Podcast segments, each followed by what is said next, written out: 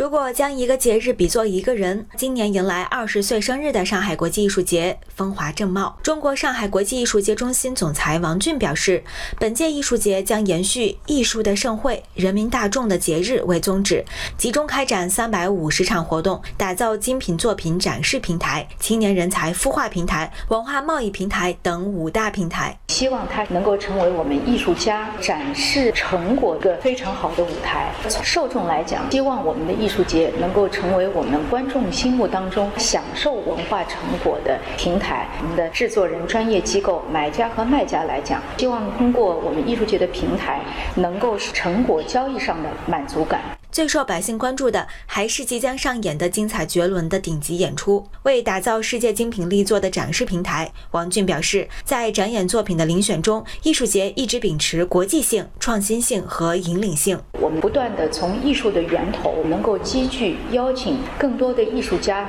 把他们作品在我们艺术节上进行首演，继而呢，在我们世界各地的艺术节和不同的国家、不同的剧场、不同的观众中来展示。我们的作品对于广大年轻艺术创作者和团队来说，如何走出去，让更多人看到他们的作品，一直以来都是他们关注的焦点。上海国际艺术节扶持青年艺术家计划就提供了这样一个平台。今年福清计划共征集到了来自德国、英国、美国等五个国家近一百份作品申报，其中六部作品入选。题材涵盖戏剧、歌剧、舞蹈、策展、影像等等，集中反映了当代青年艺术家对现实的思考。例如，现代舞《微缩空间》把镜头对准了都市中的个体，探讨他们和城市空间的关系；实验戏剧《白族大本曲》《鸳鸯旅》和舞蹈《霸王鞭》则聚焦非物质文化遗产。是青年人才的孵化平台，很多的作品是在艺术节上展示之后，会走出国门，走向更广阔的世界的舞台。通过扶持青年艺术家计划，整合各个板块资源，打造了一条从扶青、违约到交易推广、舞台展演的演艺全产业链。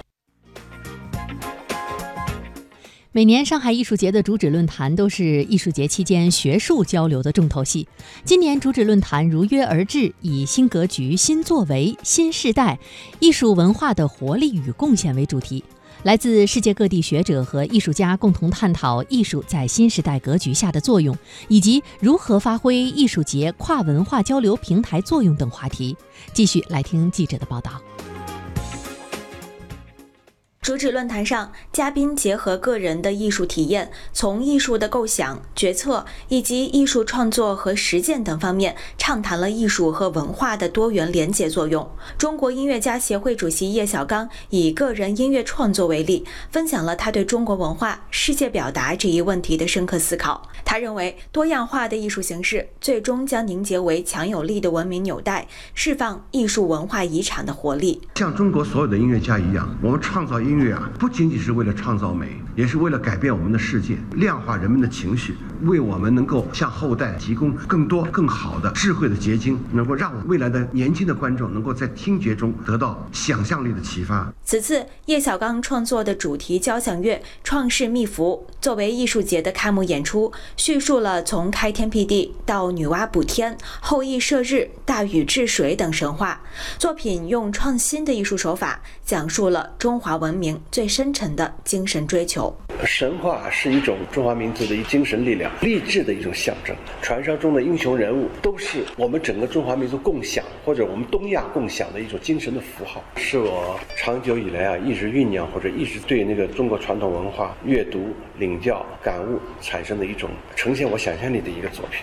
在戏剧舞台上能够叫好又叫座。实现难度很大，但导演田沁鑫的作品《生死场》《四世同堂》《北京法源寺》却场场一票难求。他执导的歌剧《长征》上座率几乎百分之百，刷新了国家大剧院创建十年的票房新高。论坛上，他分享了对于用戏剧语言讲好中国故事，用科技手段更好呈现中国戏剧和文化精神的思考。从先秦的幽到汉百戏。唐参军戏、宋金院本，到元杂剧，到明朝六百年的昆曲，到清朝六百年前的京剧。这个古老大国的戏剧精神，凝聚了受儒家文化影响的中和之美，受道家文化影响的超脱之虚，受楚骚文化影响的夸世之奇，受中国禅宗影响的意境之说。中国戏剧导演要尊重中国戏剧的历史，研究中国戏剧的审美气质，探寻中国戏剧的结构精神。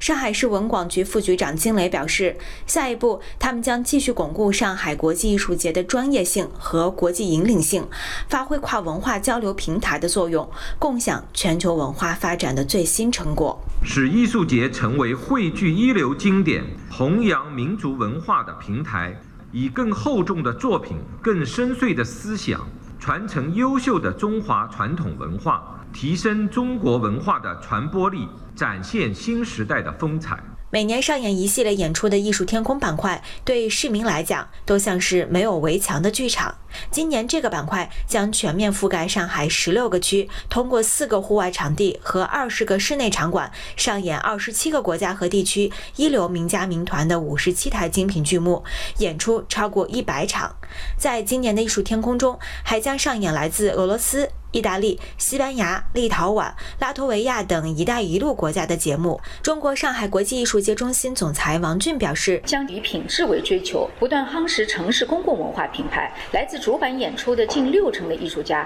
都将参与到我们艺术天空的演出。演出的形式覆盖歌剧、音乐剧、交响乐、舞蹈、话剧等多种的艺术门类。